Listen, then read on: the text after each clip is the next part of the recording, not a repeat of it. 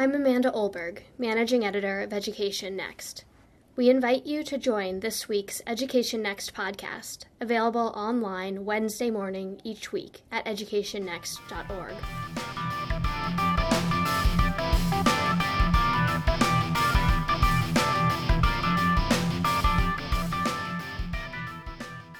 One of the key advantages charter schools have is the flexibility to start from scratch, with a blank slate with respect to school design and, as important, a clean balance sheet. Unlike the districts with whom they compete for students, charters don't have to worry about commitments made in the past to cover the costs of buildings, employees, and retirees. But that advantage can quickly erode if, as charters seek to achieve scale, they make many of the same financial decisions as their district predecessors. I'm Marty West, editor in chief of Education Next, and I'm joined today by Robin Lake, director of the Center for on Reinventing Public Education at the University of Washington. Together with Paul Hill, Robin is the author of a new post on the EdNext blog that offers some stern advice for charter school entrepreneurs and for those who support them. And I'm delighted to be able to dig into that advice now. Robin, welcome to the EdNext podcast. Thanks, Marty. It's good to be here. So, your post is entitled charters must avoid recreating the failed school district financial model. So its prescriptions for the charter sector are based on a diagnosis of what's gone wrong in the financial arrangements of traditional districts.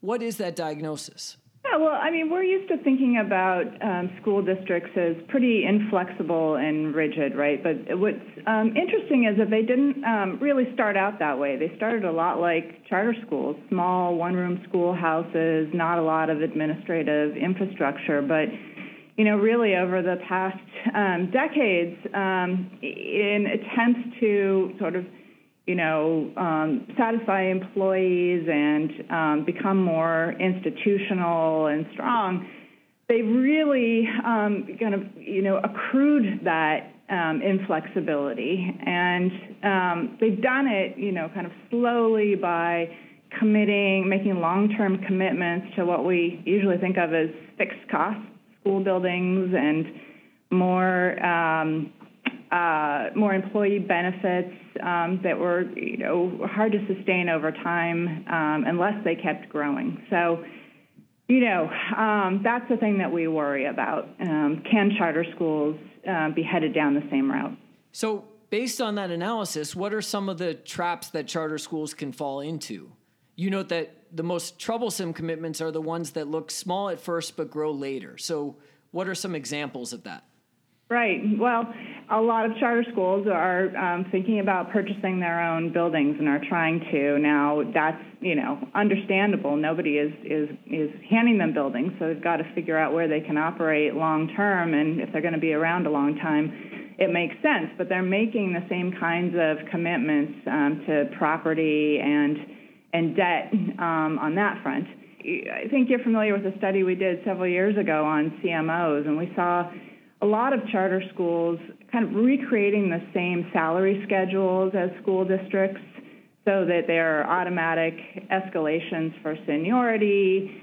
Um, there are a lot of um, commitments to teachers that um, that are great in terms of long-term benefits, but um, we think you know if they continue down that route without staying flexible, could break the bank if they um, if they if they aren't careful. Um, and then finally, I think reliance on philanthropy has been um, something that's um, been really worrisome to us. We've seen a lot of charter schools and CMOs um, really not be able to to operate in a sustainable manner without a continued influx of outside funding. So if that stops. Um, I'll be in trouble.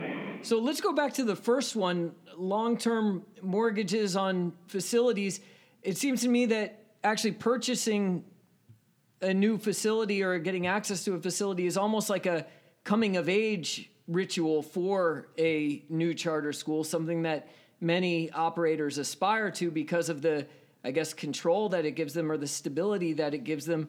But you suggest that actually it would be much more advantageous to continue in a lease arrangement, in part because of the flexibility that it gives them.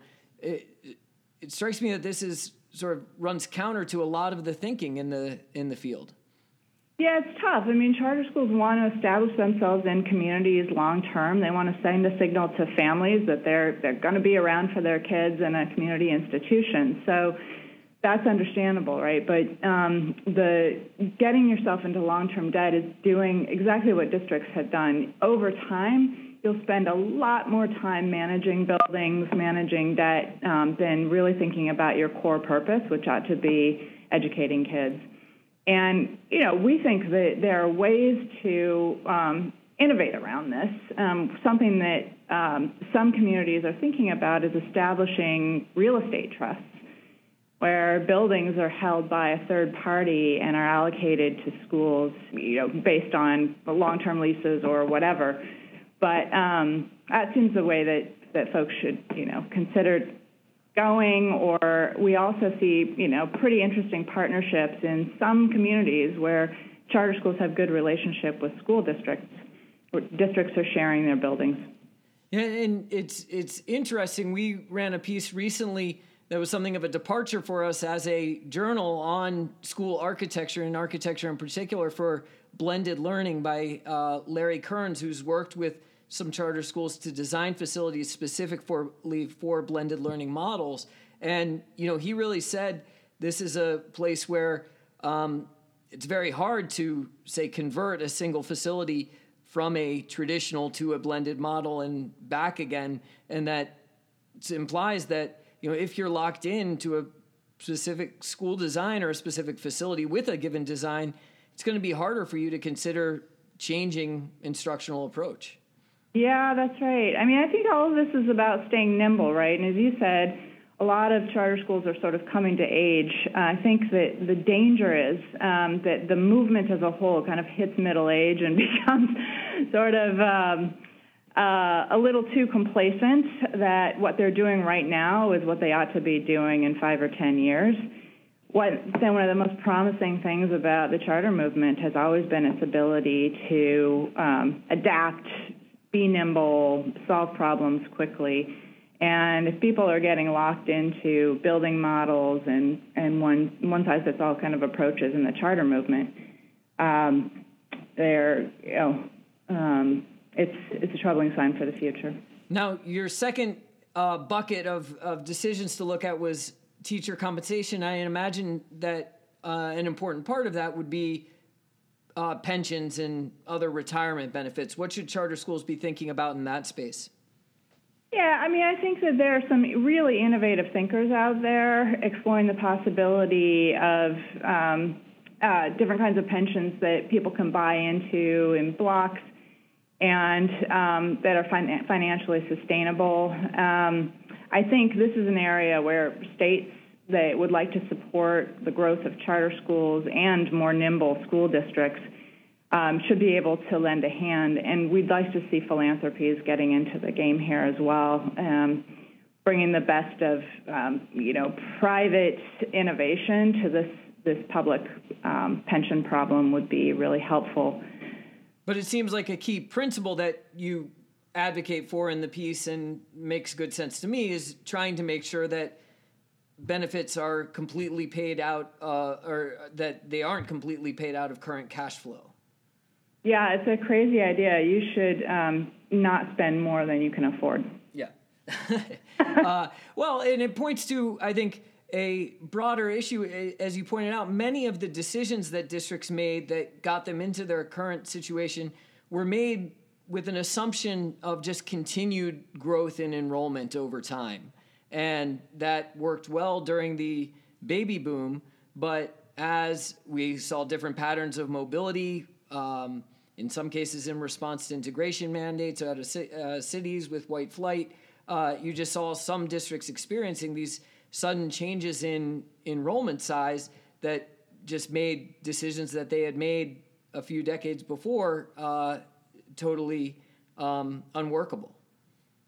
Yeah, you know, to use the term Ponzi scheme is really too extreme because it it implies a certain level of um, intention, intentionality to deceive. I don't think that that's what's going on here, but in some ways, these are Ponzi schemes. The way that districts um, are only financially viable if they continue to grow. The same thing could easily happen to charter schools. The last point you made over reliance on philanthropic dollars. Are philanthropies part of the problem here, uh, sort of by virtue of the support that they've been willing to give to specifically support very rapid growth of the sector? I think they have been to some degree part of the problem, and it certainly hasn't been intentional, but I think um, there has been a lot of interest in seeing charter schools go to scale um, very quickly, and that has meant profound investment in large systems, centralized systems, and very, very quick growth. And I think um, that's gotten a lot of CMOs in particular into trouble. Um, the, the goal is right. Um, we want to be able to grow as many high quality schools as possible, as quickly as possible, but it's got to be done in a way that's financially viable and sustainable. And, you know, there are, are some slowing trends in the charter school movement right now. I think much of that has to do with um, CMOs that grew too quickly and are now looking back at quality and making sure they slow down and, and take care of their core competencies. Well, I was going to say actually that I think many readers of your piece might have the takeaway be that really, guys, we need to slow down. Um, is that the right way to read the piece? Is that the advice that you're offering the charter sector? Are there other ways to achieve rapid growth without falling into some of these traps or relying on some of the financial arrangements that you're counseling schools against? Yeah, the message is not at all slow down. I mean, we have um, real need out there, and we've got to figure out how to get a lot more high quality schools quickly. So I really think it, the message um, from us is around innovate, um, continue to innovate.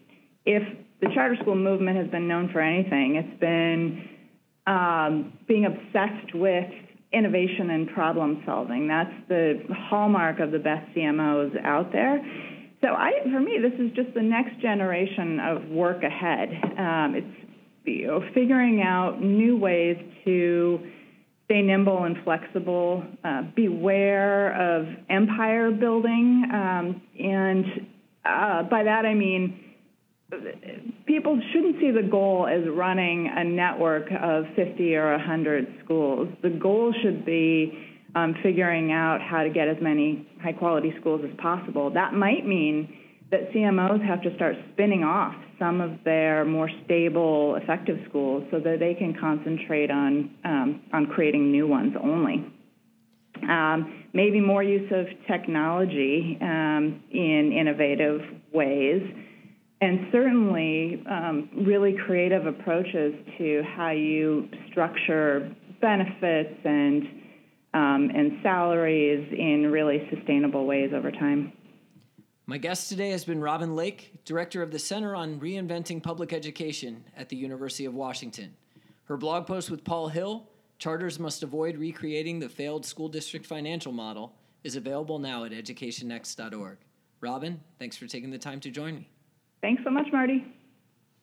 You've been listening to the EdNext podcast. If you like what you heard, be sure to subscribe on iTunes, Stitcher, Google Play, or wherever you get your podcasts so that you don't miss an episode. And while you're there, please leave us a review. It helps us find more listeners and more listeners to find us.